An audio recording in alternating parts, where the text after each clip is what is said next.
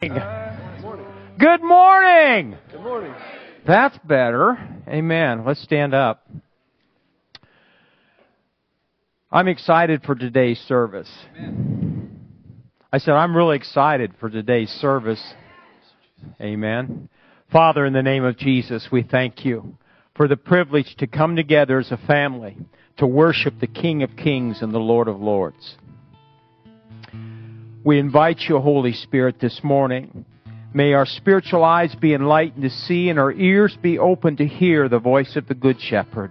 We thank you, Lord, where the Spirit of God is, there's liberty. So I declare in advance liberty to worship, liberty for your word to go forth, liberty to give in Jesus' name. Amen.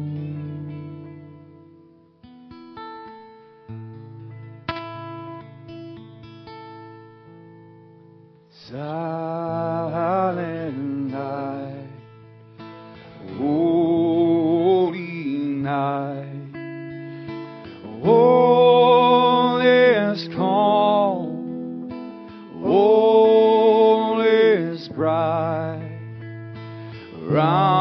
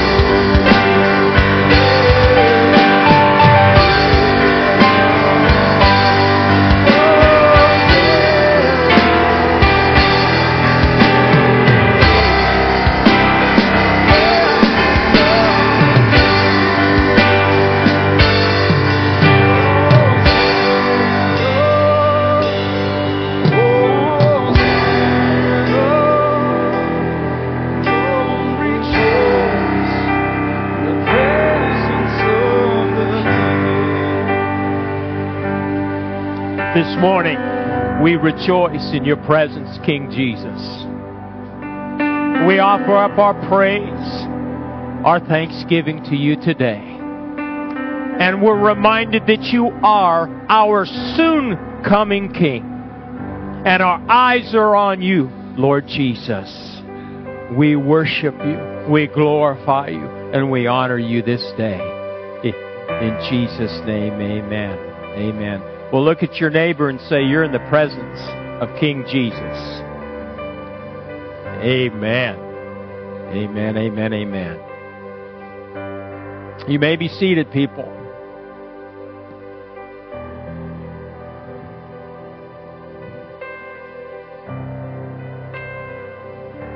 Well, I'm glad you're here this morning. Remember now, next Sunday is our Christmas program, and it would be a good time to, to bring your family and your relatives, your in laws, and your outlaws. Amen? Amen. We have a, a, there's a purpose. Every time you have a service, there should be a, a purpose and a plan. And so there's some things that we need to communicate to you as a body. And what I did this morning, I, uh, I'll have you put that scripture up, please. I'm going to do it by reading the letter I wrote. I was going to send you a letter, and I thought it would be a way to communicate my heart.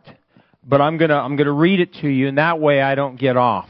You know, preachers can get off sometimes on tangents.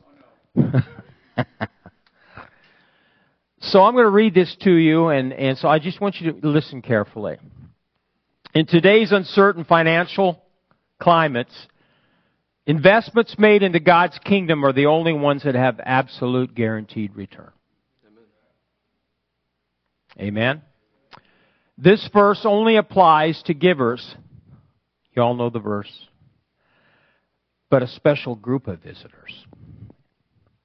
Paul wrote this letter to the church at Philippi during his first Roman imprisonment to thank the Philippians for the offering that he'd received from Epaphroditus. Now, in the Roman penal system, a Roman citizen had the legal right for his friends and family to put money in a special account that was held in his name. Then, as soon as he was released from prison, that money would be given to him to start a new life. The Philippian people not only sowed an offering, but they also prayed for Paul's release.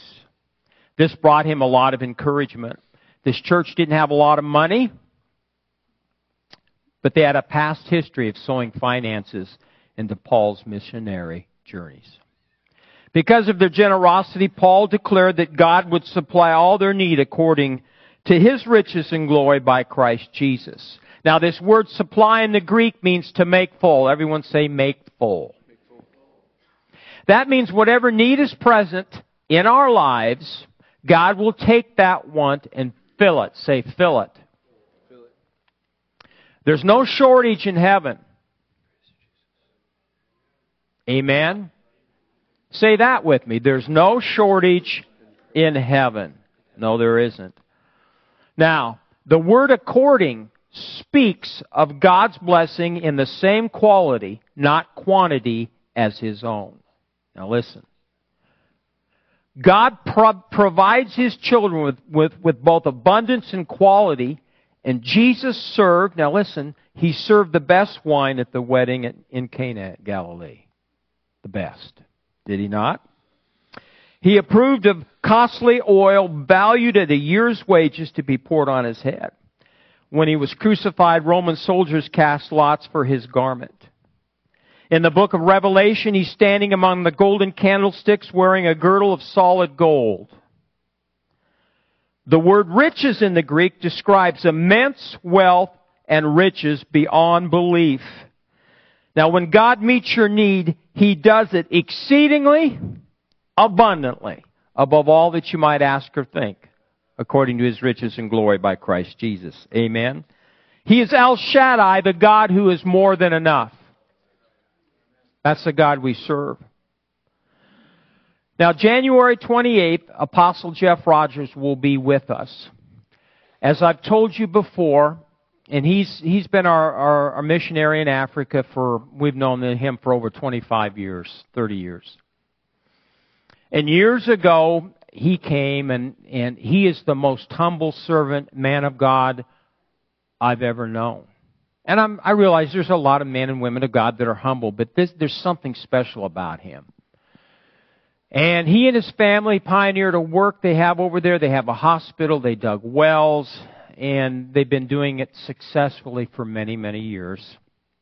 And we've supported him. Years ago, he came and, I told him this. I said, I said, Jeff, I said, you don't have to make an effort to get here every year. We're still going to support you.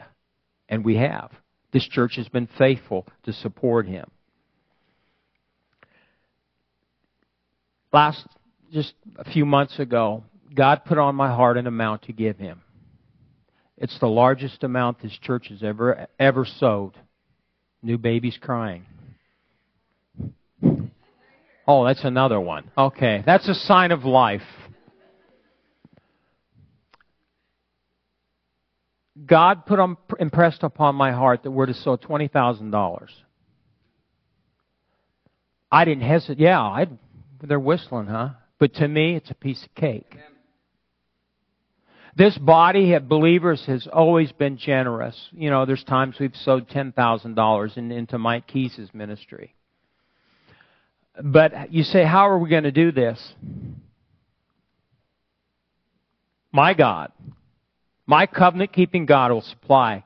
He'll give you seed to sow. Amen. Now, he also impressed upon me because as a leader, you're a leader, and a leader leads.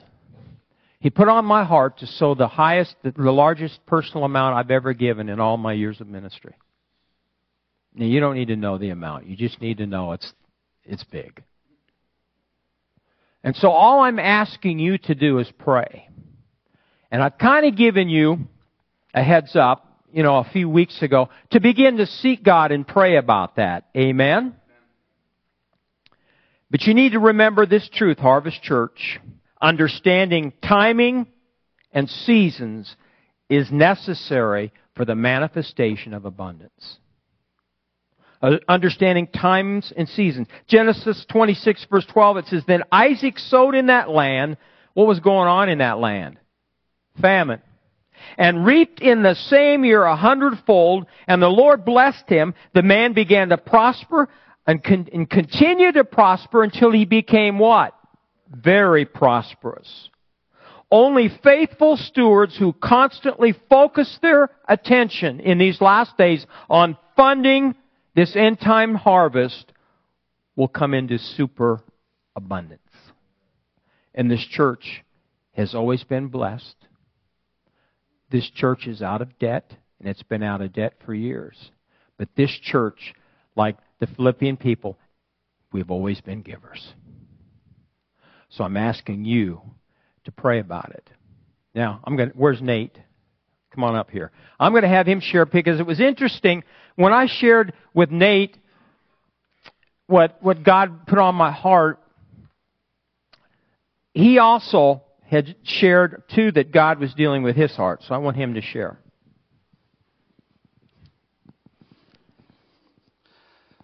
Um, I also wrote it down just because otherwise I will talk about everything under the sun, and I don't need to do that. Uh, so I wrote this uh, while praying. I asked God how much He wanted me to sow into Jeff Rogers' ministry. And uh, I'm a firm believer in 2 Corinthians 9:10, which is now, which now means right now. May he who supplies seed to the sower and bread for food. All right, but however, in verse 1 of 2 Corinthians 9, it, it talks, this is about ministering to the saints we, we need to sow into men and women of God that are doing a, the work of God, the work of the ministry. All right. Uh, he supplies seed to sowers, so we need to be sowers into the spreading of the gospel. That opens up the door for Him to take care of us. That is the bread for food, our needs. We concern ourselves with sowing, and He concerns Himself with us. And like He said, God has no supply in heaven, or no, no lack of supply in heaven. That's right. So if He has no lack in heaven, I would rather have that abundance poured out over me and what the little amount that I have, you know, go to Him so that I can get blessed with what He has. So naturally, the response that God gave me to uh, me asking how much He wanted me to sow, because I like specifics. I want to know because if he wants me to sow a specific amount, I want to believe for that amount because he's the one that gives me the seed to sow. You, you, you know what I'm saying? My needs are still going to be met. He's responsible for giving me the seed to sow. And as long as I do my due diligence right. of sowing that seed, we shall reap a harvest. Uh, he asked me, How much do you want to sow? Well, that's what I'm asking you. so he said, I have given this for you to decide. However, if it doesn't mean anything to you, it will not mean anything to me. The spiritual return, return is according to your heart. Your sowing and reaping depends on your heart on the matter. If your heart is into receiving what you can get, and only what you can get, I will not bless this, and you already have your reward. So, it's just it's important. What he's what he's telling me here it's important that we understand. It's your decision. It's it's in it's in your heart. God gives us His nature, so we have the nature of God on the inside of us. It is according to the heart that He has put into us what we're going to sow. But if we are not sowing liberally, you know, he, he loves a cheerful giver, so don't so don't beat yourself up and be like, oh, I, I have to sow until until I, I don't have any. You know, it's in your heart, and you will reap according to your obedience to sowing when He calls us to sow. So, and I just I, I when he was talking, he says uh, when Pastor was talking, he says understanding timing and seasons. Uh, Psalm 126 verse 5 and 6 says, "Those who sow in tears shall reap in joy." He who continually goes forth weeping, bearing seed for sowing, shall doubtless come again with rejoicing, bearing his sheaves with him. And what is a sheave? He didn't go out with the sheave, he went out with seed, seed that was provided by God. So the sheaves is a bundle of grain stalks laid length and, try, or, and tied together after reaping. So that's our harvest. He promises us if we are diligent in our sowing, then He will be diligent to provide us the harvest. That's right. So, uh, that's, that's Amen. Let's stand up. I asked Nate to pray. And maybe you already know what you're going to do. Maybe, maybe some of you are shocked. Good. Pray. Amen.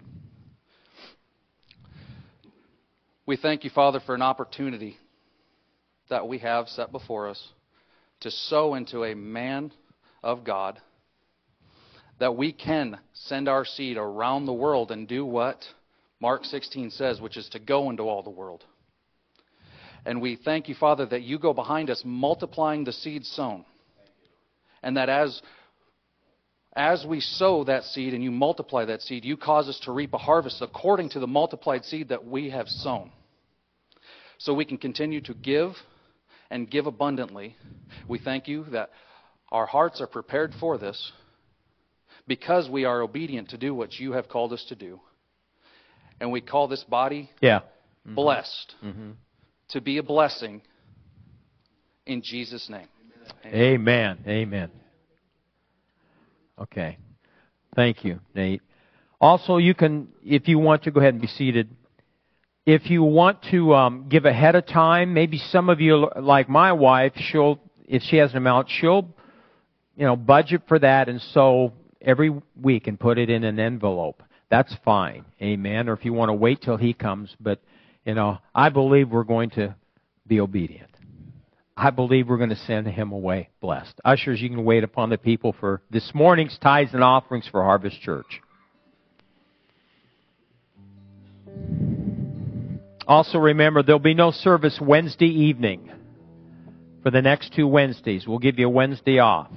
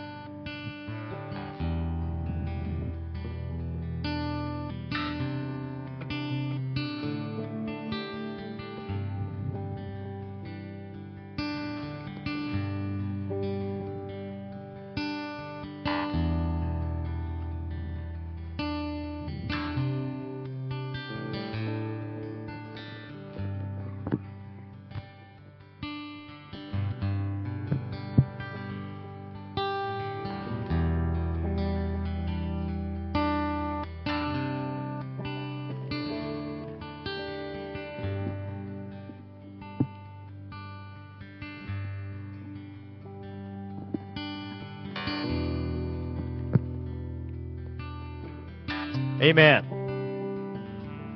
This morning's going to be a little different. I'm excited because I'm going to have Caleb and Kaylee share about their trip to Buffalo. And uh, they went uh, out there with um, John Tash, and uh, they really got stretched. And so they're going to communicate to you what happened. It was a blessing, and they came home excited. And I believe what they came home with will be deposited into your life today. So come on up, kids. Amen. Give him a hand, would you?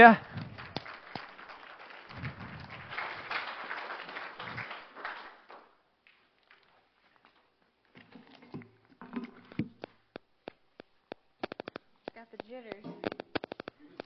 Public speaking. Um, both not um, I's or Caleb's strong point, and uh, since someone came home not feeling well and is still not feeling greatest, so guess who gets to uh, speak most of the time? That's me. So you have to listen to me, unfortunately, most of the time. Caleb will interject. I'm sure he'll just grab the mic. So, um, we have I, we tried to do an outline. We got so much more out of this trip than we would have ever even imagined. What we prayed for. Um, so we will try not to ramble on and on, but we do have so much um, from what John Tash um, poured into us, and then obviously from the trip. So I do have some pictures. Laura's going to run um, the screen for us. So we first want to um, get everybody's um, head ge- geographically straight because we were in Buffalo and not New York City. So New York City, as you can see on the map, is way in this corner, and Buffalo is way up in the opposite side of the corner. Um, yeah, the opposite. So, uh, you know, it's kind of when people say, "Oh, you're from Nebraska," and they automatically think Omaha or Lincoln. No, Valentine, Norfolk, Hayter. They have no idea where those where those towns are. So it's kind of the equivalent to that. People heard we were going to go to New York. Oh, so they automatically, like at work when I was trying to tell them what I was doing, like, oh, New York City. So if you get there, send me some pictures if you're able to go. And I said, listen, we're seven and a half hours from New York City. This is not even close to um, Buffalo. So we were in Buffalo. Um, Laura, can you do the next picture? So we were so close to the Canada border that we of course, had to run up so I could take a picture, and of the border of Canada. So we super close to the border. So that just kind of gives you a visual um, on the map map wise of where we were. So. Um, backstory um, is kind of where we wanted to start. So we I don't know if it's a secret. It's not really a secret, secret, but um, Caleb and I love to travel. It has been on our hearts to travel ever since we got married. Um, so we have been traveling a lot lately. Um, I did the whole travel nurse thing. We went on other trips, um, and it has also been on our heart to do some missions trips.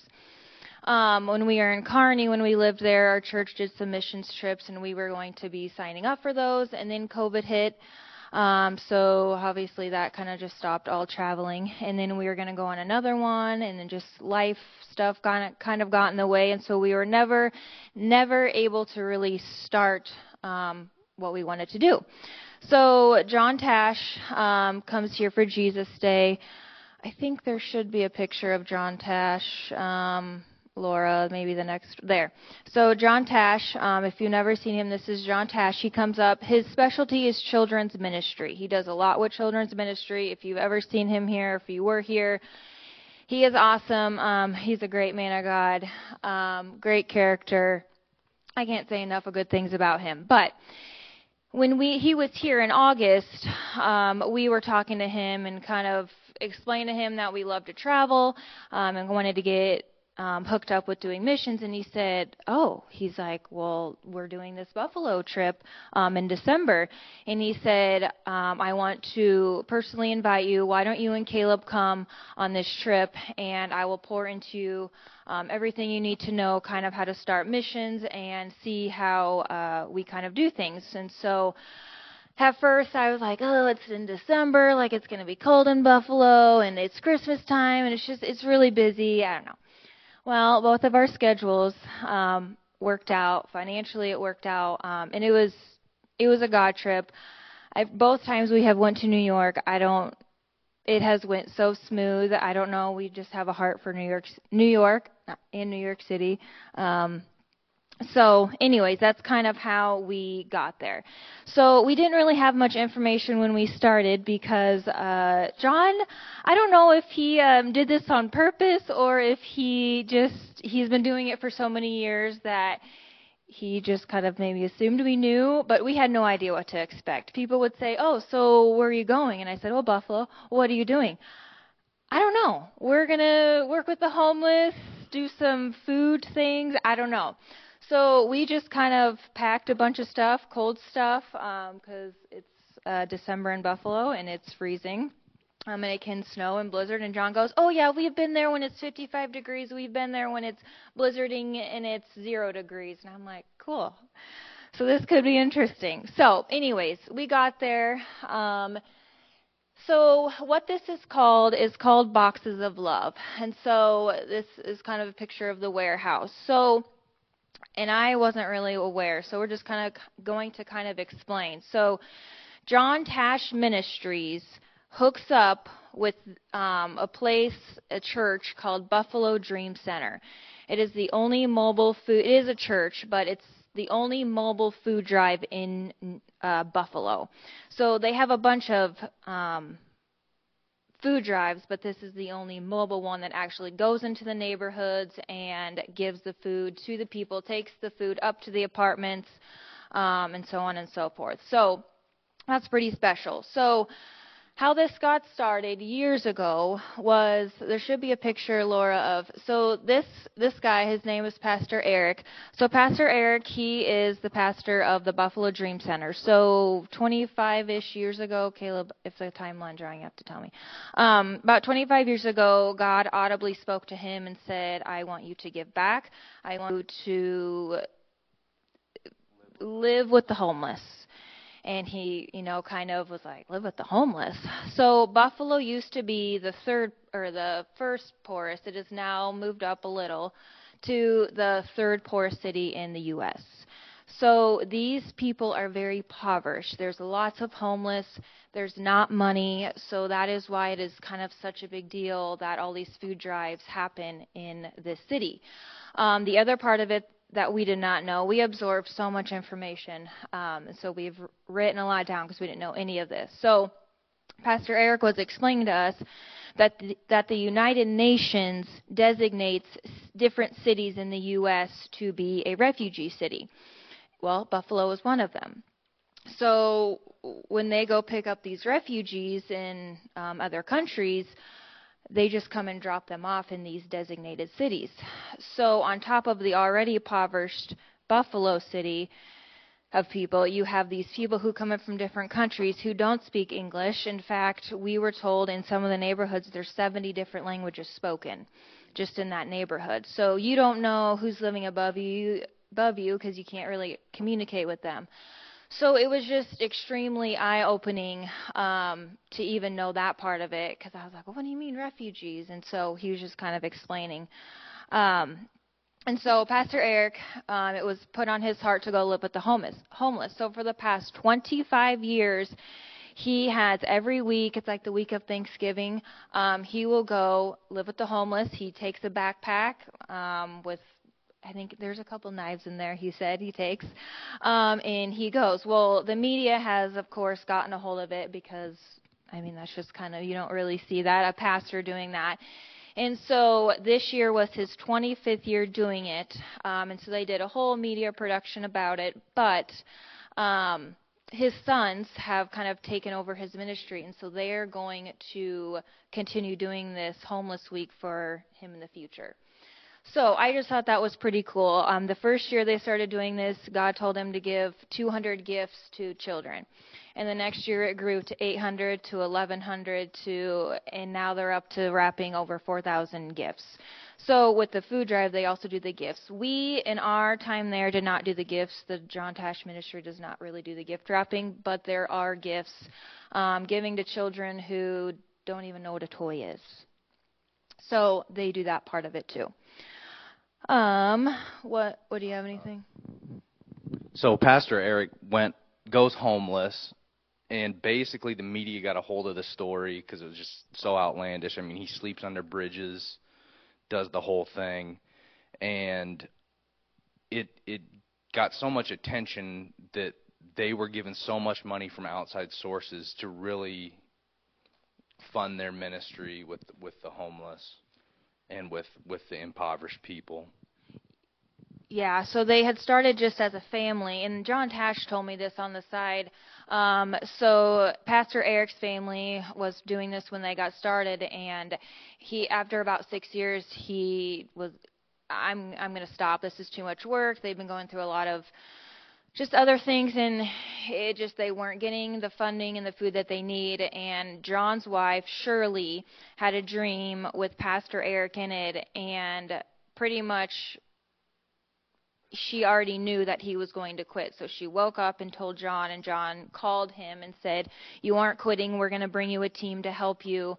Um, so that's kind of how John got connected with them. And so now for the past 18 or so years, they've been going up. They actually go twice a year, April and December, to go help with them um, up in Buffalo. So, um, without further ado, we'll just keep going. So, first of all, um, or second of all, we also don't want you to be nervous that there's a message after this. This is the message. so um, we don't want you to uh, want us to hurry along because if we go short, then you have to still listen to pastor. So, anyways. Um, which we do, we have so much, but we will try and um, bring it together. So, um, this was the church that we stayed at. Um, and it was very i mean caleb and i had no idea. We're like oh we're going to get our own room and this no. So uh this was an old school converted into a church. It's called new covenant church. Um there should be another picture laura. So basically we had the old part of the church and it was i mean they used to go to this uh, other church and in august john got a call and said hey we're we're selling this. I'm sorry, but there's not going to be a place for you. So John had to um, figure out where we were going to stay. So we ended up staying um, at this place, and it, yep. So it's a community. So girls got one room, boys got the other room, um, and it was. John is a very organized. Um, he delegates. He's orderly. He. Yeah. You Jesus Day, I mean, you get to kind of see the stuff that he does um and talks about and I don't know, he's got his mottos and everything that he goes and he does carry those over into all his missions trips, but there's so much more um side of him when you go on a trip uh with him than just Jesus Day. So we converted uh so go back Laura, we I mean this was our kitchen so we had somebody who was just doing food. He brought up he brought him up from North Carolina and he made all of our food um all of our meals and everything which was extremely nice. We didn't have to go out every meal. But i mean it was just kind of an organized chaos mess. Um and you had it was 11 adults and 17 children. So there was 29 of us um all together. So john so we got there and we had to wait for everybody else. But John, every night we had kind of like a rehash of the day. Um, and at first I was like, oh, we're going to be with a bunch of kids. Uh, Caleb and I are, I mean, we don't mind kids, but we, uh, we don't have our own kids. And so, um, it's just a little different for us. So I was like, I know. Maybe someday the Lord will speak to our hearts. But anyways, for now we're going to do this. Um, so uh, we were a little uh, maybe convicted throughout it because um, we noticed right away these kids. I mean, I know they've probably been with John before. Some of them, well, I should say, some of them did, some of them have not. These kids are seven, eight, nine years old. They brought in their Bibles every day. They brought their notes when John was up front, they knew that they needed to be delegated and respected um, to sit down and listen. Like it's, I guess I just can't even comprehend like how orderly they were. Um, you don't really think of kids as that, um, but we, I don't think enough.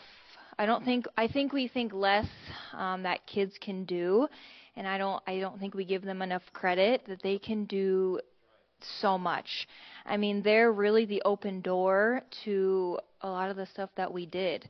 I mean, adults know so much. Well, we think we know so much more, um, and we kind of have a an idea of, of the world. Well, these kids, they they don't really know. So them going up to a complete stranger to ask if they can pray for them is I mean, they don't think anything about it because that's what John says that we need to do. And so for us, it was like, okay, so what what do I say? so it was just um, we we got stretched a lot, uh, more than like I said at the beginning than I ever thought we would get stretched. So, anyways, at the end of the day, John kind of wrapped things up, and he went over. His big thing was um, team. So, and this goes along. Um, I think spiritually, I feel like a team is the body of Christ as well. I mean, team, and then his acronym was Together Everyone Achieves More, which I'm sure a lot of you have heard that. And when he talked to us, he didn't say, hey, you, hey, hey. He said, team, team, gather around. It wasn't you, it wasn't I, it was, it was everybody. You know, if the trash wasn't taken out, why isn't the trash taken out? We as a team need to be responsible for that. So not only, um, you know, in the missions and reaching people, it was, he also kind of gave a lecture to the kids about, and the adults, is your bed made? Does your space look organized? Are your clothes picked up? Um, who's going to be in charge of the showers? Uh, Caleb and I were in charge of the showers, which we had no idea about. So they were the community showers. So boys got to shower at a certain time and girls got to shower, shower at a certain time. So he delegated all and assigned these jobs to the kids and the adults um, so they could be responsible and learn that side of side of things too because it's I mean, they're there, but you also have to have order um, when you're on these mission trips as well. So, do you have anything so far? You're doing good. Okay. Um, so we, uh, so we, that's fine. I was like, okay, yeah, we can handle the showers, but I don't want to get too much responsibility. I know, I, just you're nervous. We've never been there. We are trying to soak everything in. Well, John, um, when John asks you to do something, you don't really have an option to say no. So um, I think it was the ne- that night, or I don't know, one of the nights for one of the first nights. He goes, "Hey, um, I was wondering. Uh, I would like you guys to lead morning devotions in the morning." And Caleb and I are like, "Oh." yeah, yeah, we can do that. And so he's like, you guys can do it together. I'll I'll make it easier on you. And I was like, okay. So um, we of course were panicking, which we didn't need to panic. There is there was so much. All he wanted was, and there were other people sharing. All he wanted was a simple what what was on her heart at that time. And so well, we had a lot of things. And actually, we went back to what we've been learning about here in church was the army of God because that pertained to what we were doing in Buffalo with being the army of God and reaching people in that sense.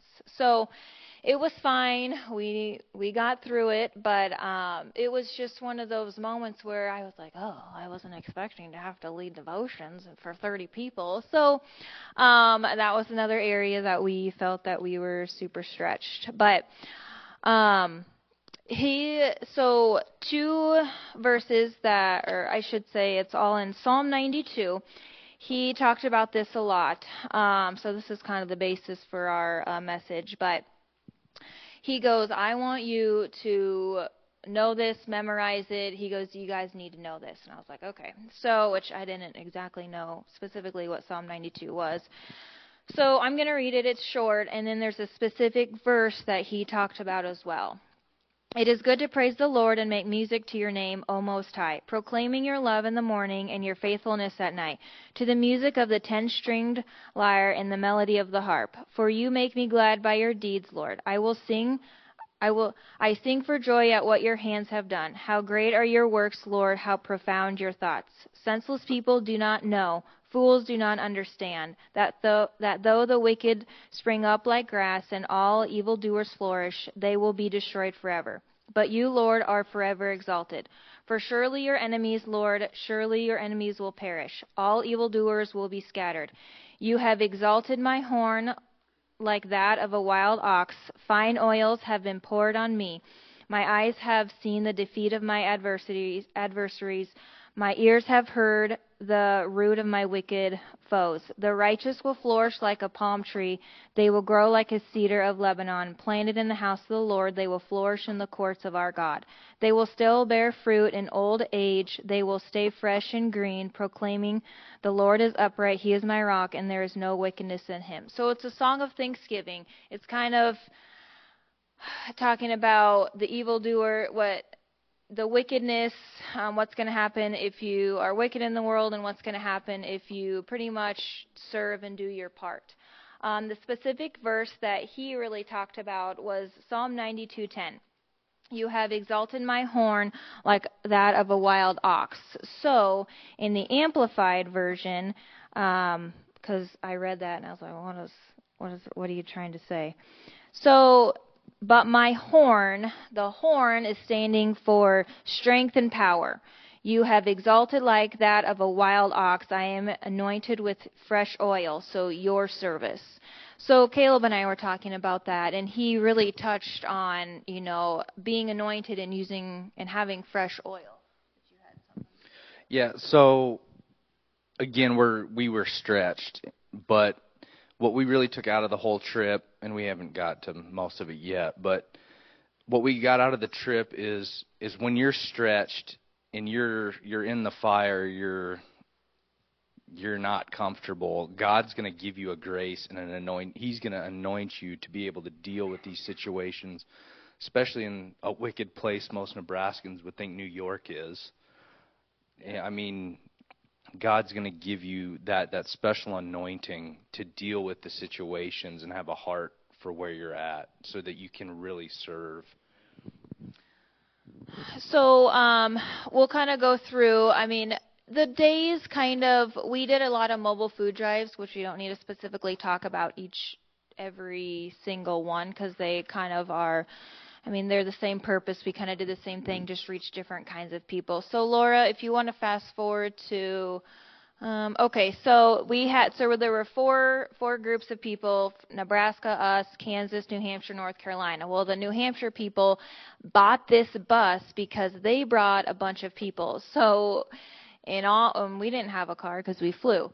So this was our little um, magic school bus that we took around to all the little uh, places that we needed to go. So, anyways, okay, you can. This was the Kansas people that we met. So they, um, the middle lady, she's um, a pastor's wife. She's also the, also their worship leader. Their church is extremely small, just like ours, about literally the same size. And so we really related to them in that sense. Um, and that's the couple pictures of their kids as well. Um, so there's us doing the daily devotions.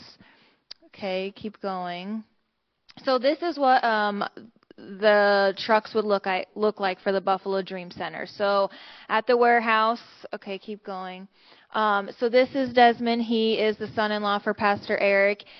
So this is what the warehouse looked like. There was food and stuff everywhere, and so he was just kind of explaining um, how it was going to go. Okay, keep going. So we organized, we packed groceries. You can keep going. Um, so in this the main thing was packing groceries because that's what we gave away. So at all these food drives, they got a bag of groceries. So I'm talking cereal, graham crackers, macaroni and cheese, five cans of canned goods, um, peanuts, rice, pasta. I mean, this was Gatorade. This was all packed in one bag, and they were extremely. I don't want to say strict, but they were very orderly um, on how they wanted you to do it. And if you did it wrong, you had to get back into the end of the line and start over because it all flowed together. So um, you were in a line. Um, you can just stop right there, Laura. So um, that was kind of the warehouse. So we go to these food drives, and Pastor John, there would be lines of people. Um, can you go one more, Laura? Okay. So these people that live in these apartments, um, government assisted um, apartments they're not able they don't have a car. They're also not able to have the funds to go get these to go get their food.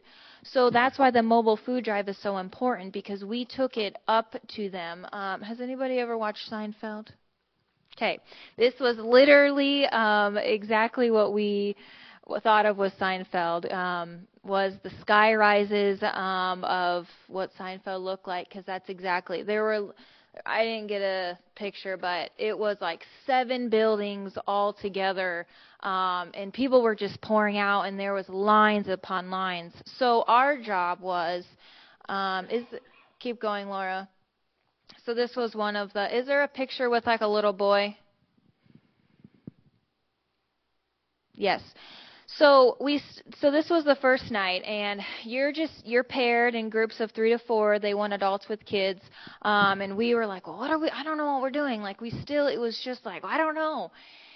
So this kid, he is nine years old. His name is Zeb. Um, he's this little squirrel, but he we were paired with him and i wanted to be paired with him because for the first time at least because john spoke very highly of him he is nine years old he will pray with anyone about anything. He will help them. So we were the first ones in line. Oh, yeah.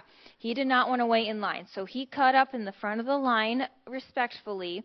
And these people have carts, which is a kind of a thing in New York because they're not able to drive. And so they walk a lot of places. So they have all these carts. And so they're in line with carts. Well, oh, no, no, I don't need help. I, I can get it all. Well, they'd get this this bag of groceries. Well, then they get a ham or a turkey. Well, then they could get household stuff too, and then they're seeing that their cart's getting filled up and they actually need help, which is where we come into play because they need so much help that we help them, and our purpose is to pray with them.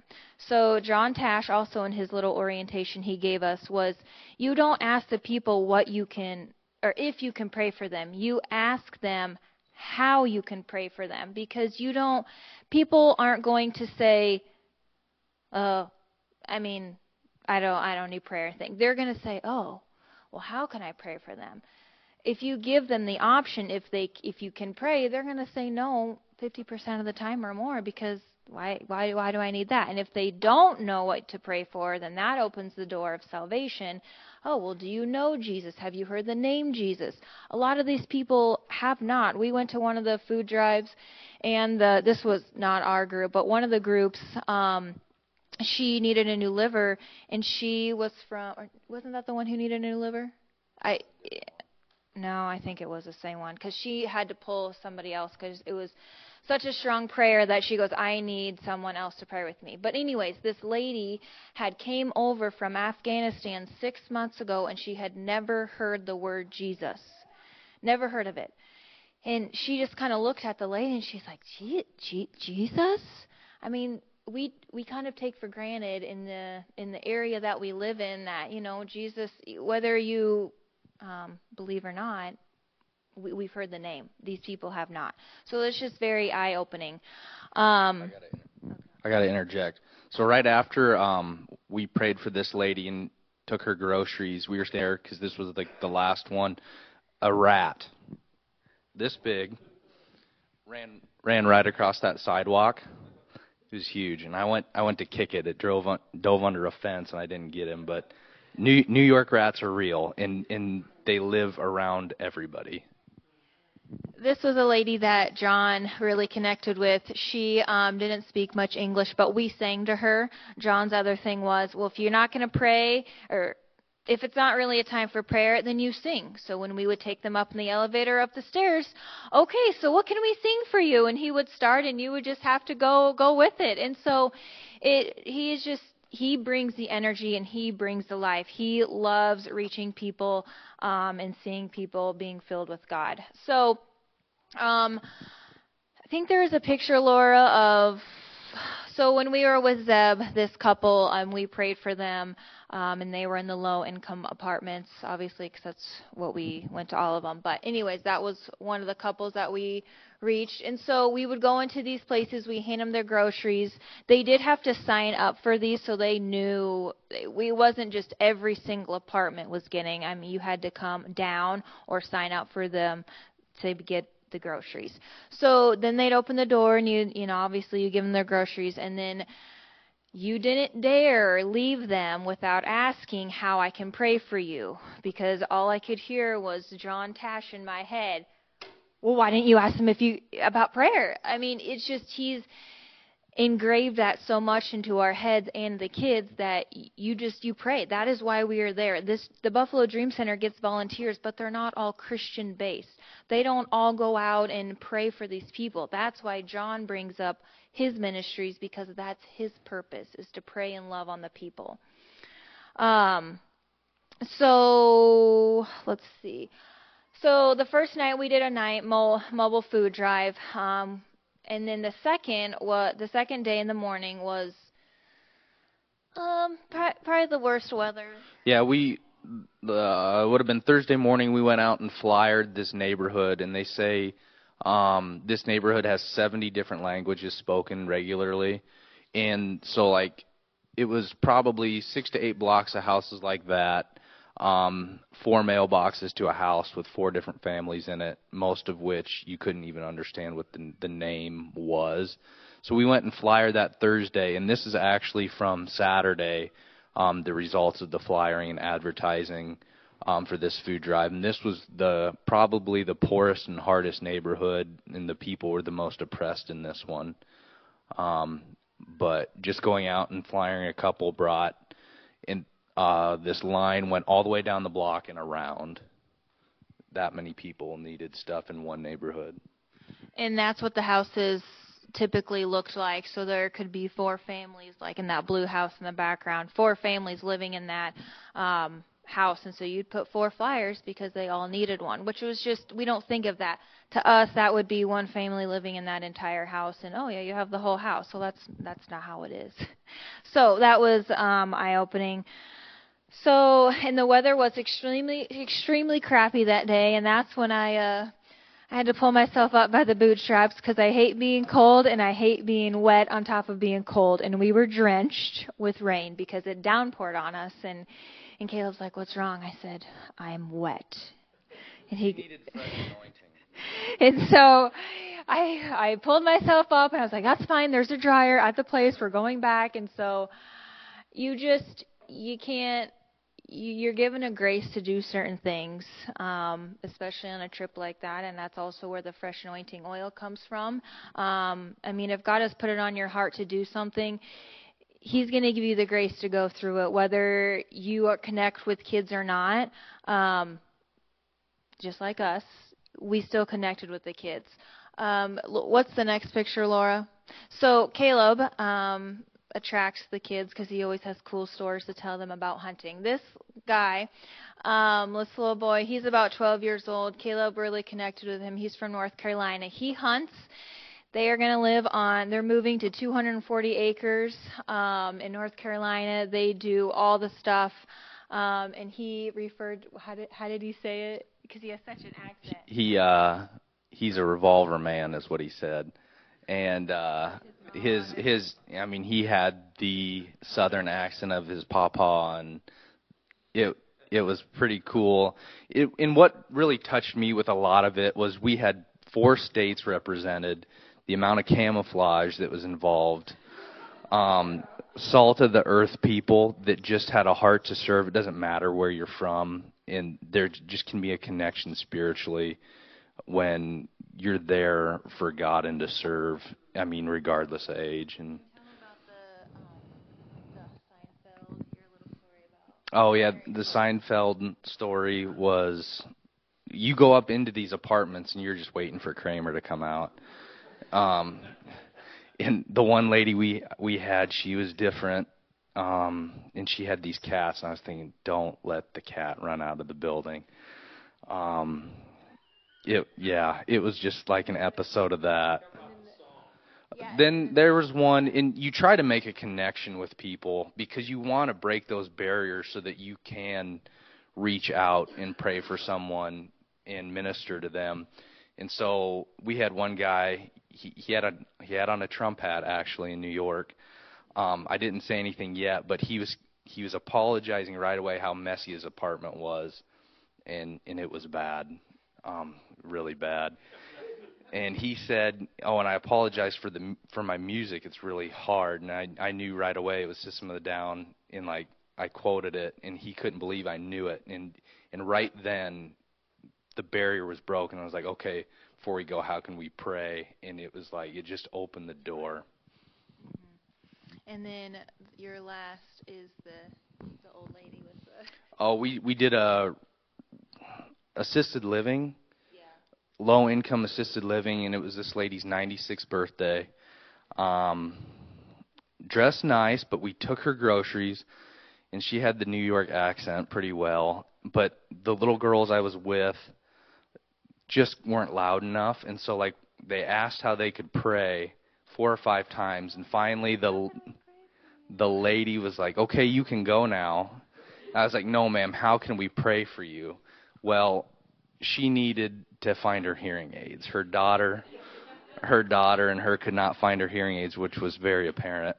Um, so we got to pray with her for that, and just just that you reached out and cared enough, it it just broke the walls down for her. Yeah. I mean, really, the point of walking with them to help carry the groceries all the way up or wherever they need to go, or even to their car. Some of them would drive, and so you just carry to the car. You're you're making that connection. You're making that small talk.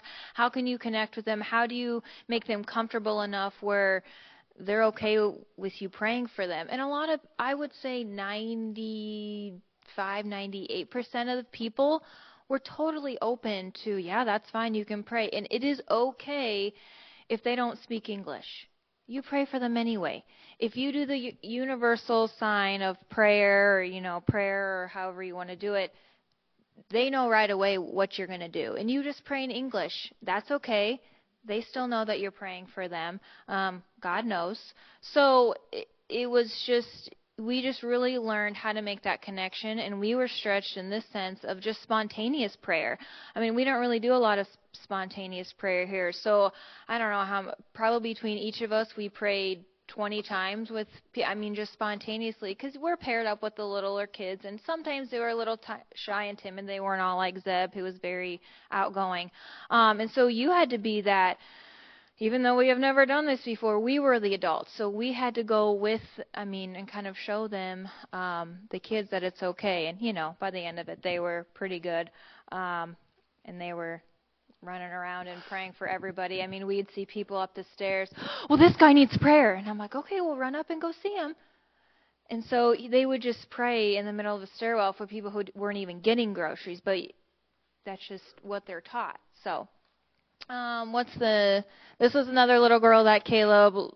She just loved Caleb. Caleb, can you come sit with me um, for breakfast today? she was she was cute. She was the one that asked about the hearing aids, and she wasn't wasn't she? That and wasn't speaking up loud enough. So, anyways, okay. So the, they had a media guy. Um, okay, go keep going. So okay they had a media guy and they uh posted some pictures on Facebook. So we did get some pictures off there um, of us doing stuff as well. So this was the whole big group. We at the end, John takes you to go see Niagara Falls, and it's all colorful and everything. Um, and it is it's pretty cool to. I mean, yes, I know we were there to serve and reach people, but also this is cool. Yes, this was just kind of the reward for doing what we did the past four days. Because um, we, like I said, we like to travel, so you like to see stuff. And John, we we learned right away that if you rode with John in his car, he took little scenic routes because him and his wife are both from Buffalo. So that's also, I kind of forgot that detail. That's why he loves to give back to Buffalo because they're both from there. And so it is just, they have a heart to do this. Um, but he knows the, uh, he knows Buffalo. So he knows all the little secrets to go to. So if you ride with him, you're like, oh, we got two minutes it's just down the street. Let's go. I'm going to show you the home of the original uh, wing, the buffalo wing. So he drove us past that. No, we didn't get to eat there, but still, it was just that just those little blessings to us are like, oh, okay, well, let's go see, because you know you like to sightsee, or at least we do. So, um, and that was just a plain picture. Do I have anything after that, Laura? Okay. Well, nobody wants to see us. Um, go to. Okay, so what do you have before? Do you have anything? I know it was it was a lot, and I was trying not to information overload you. But does anybody, I guess, have any questions? Well, the one thing, um, so Pastor Eric, his son-in-law is actually a product of this outreach. Um, he was a little kid, in inner city, um, for their kids outreach. Ended up meeting pastor's daughter. Now they're married, have three kids, and he's taking over the ministry basically.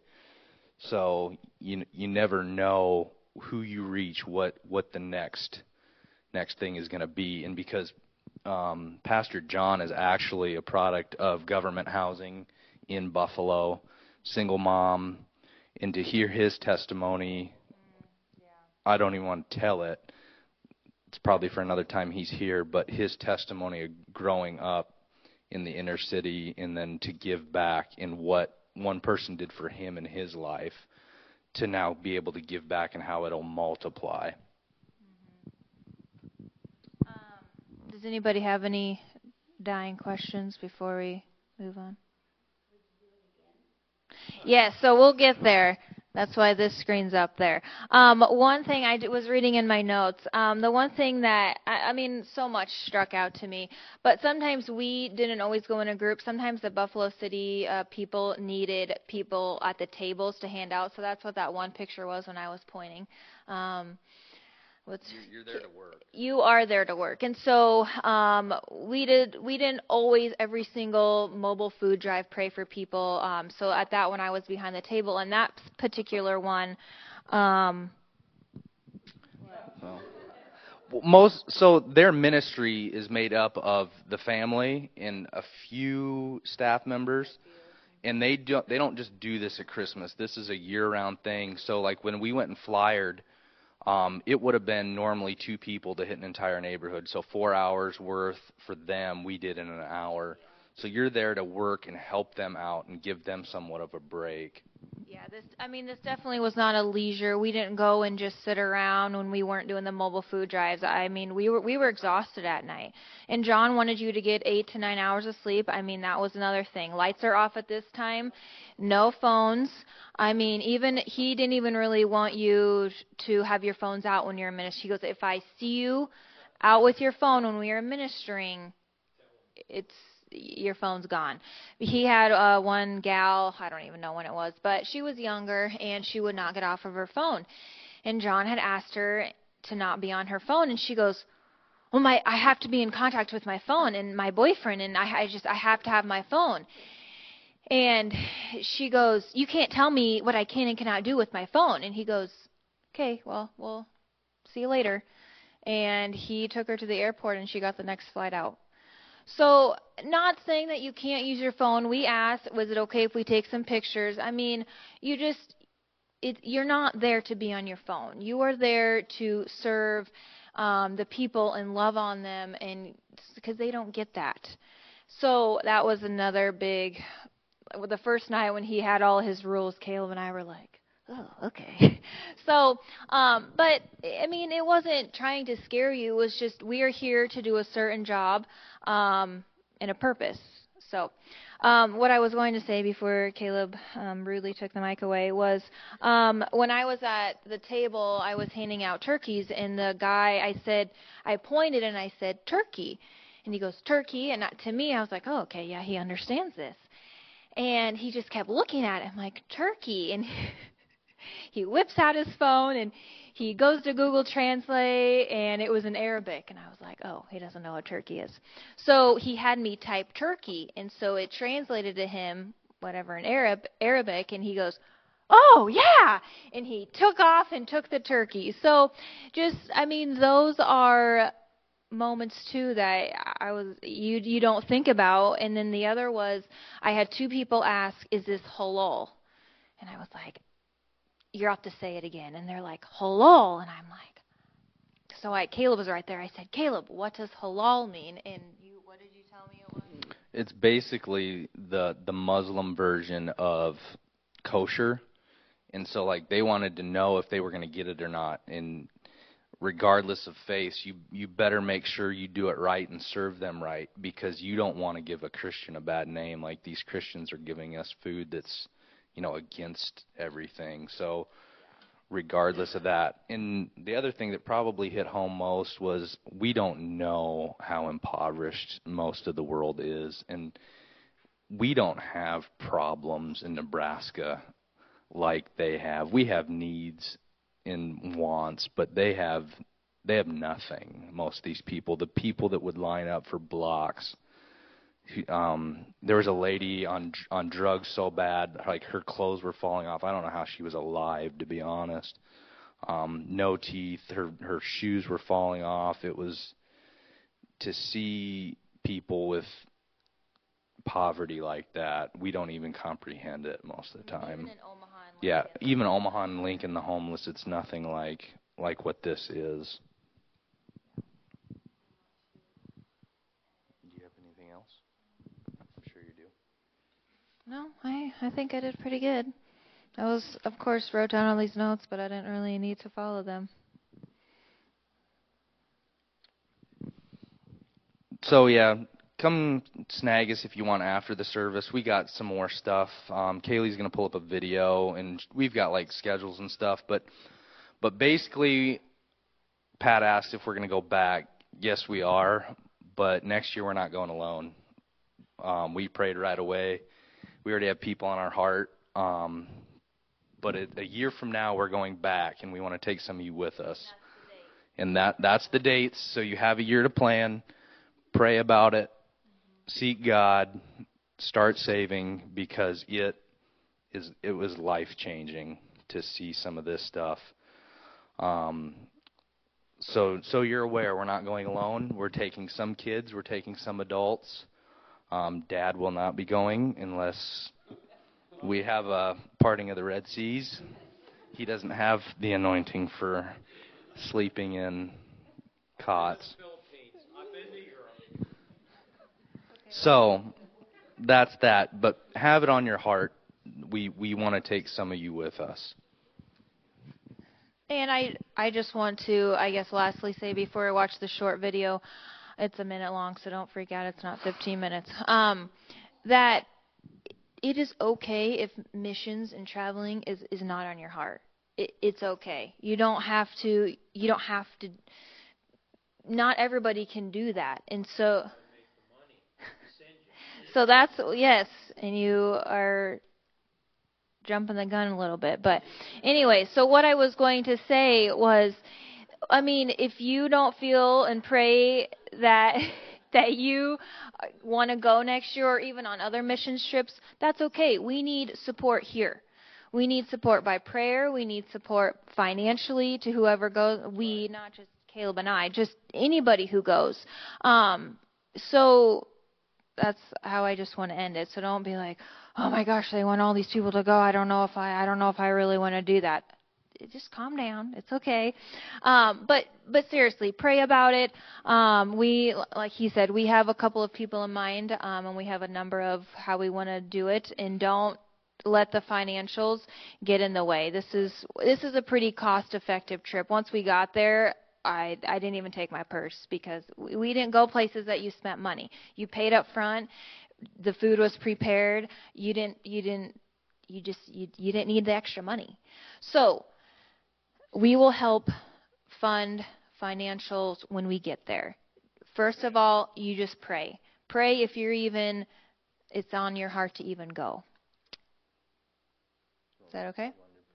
You can, yeah. Caleb's gonna pray, and then the so like I said, they had a media guy. He, after we were there, he put together a short clip um, of kind of our team that was there, and so it's about a minute long. So I'm just gonna go get that ready, and Caleb's gonna. All right. Heavenly Father, we come before you. Lord, first and foremost, we want to thank you for how you've provided, Lord, and we want to speak a blessing over Harvest Church and over its people because they were faithful. They gave, they got us there. They gave spiritually by their prayers, and we just thank you, Lord, that they did that. Holy Spirit, soften their hearts and prompt them for next year. Those that you would want to go, go. And Lord, we just call the Dream Center blessed, John Tash and his team blessed. Lord, we just thank you of your goodness that we have here. Lord, we just ask that you continue to do the good work you've started. In Jesus' name, we thank you for it.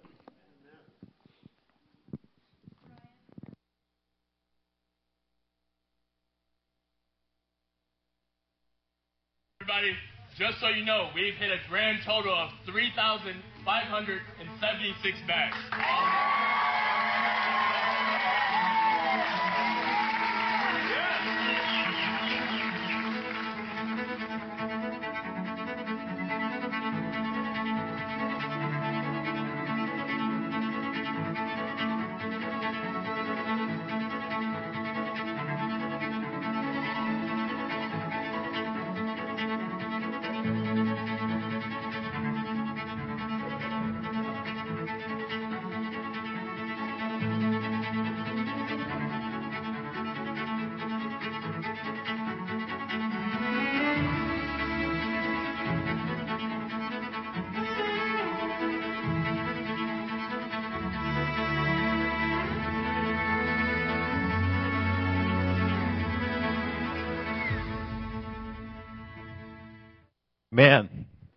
What do you think?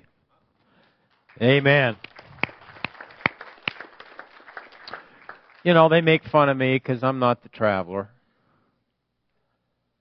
But I know how to use my faith. And if you want to go, you can go. Let's stand up this morning. This coming New Year's is going to be a good year. Those that are planted in the house of the Lord, they're going to bear fruit. And we're going to accomplish more because we're going to do it together. It's not about just one person. It's about all of us. Remember the word team? Amen. And so I, I thank you for for helping send the kids to there, and and uh, I'm excited for next year. You know, I know we have outreaches outside the states, but folks, there's people in this nation that need help, and we're going to reach out and do what we can. Amen. Amen. Is there anyone here today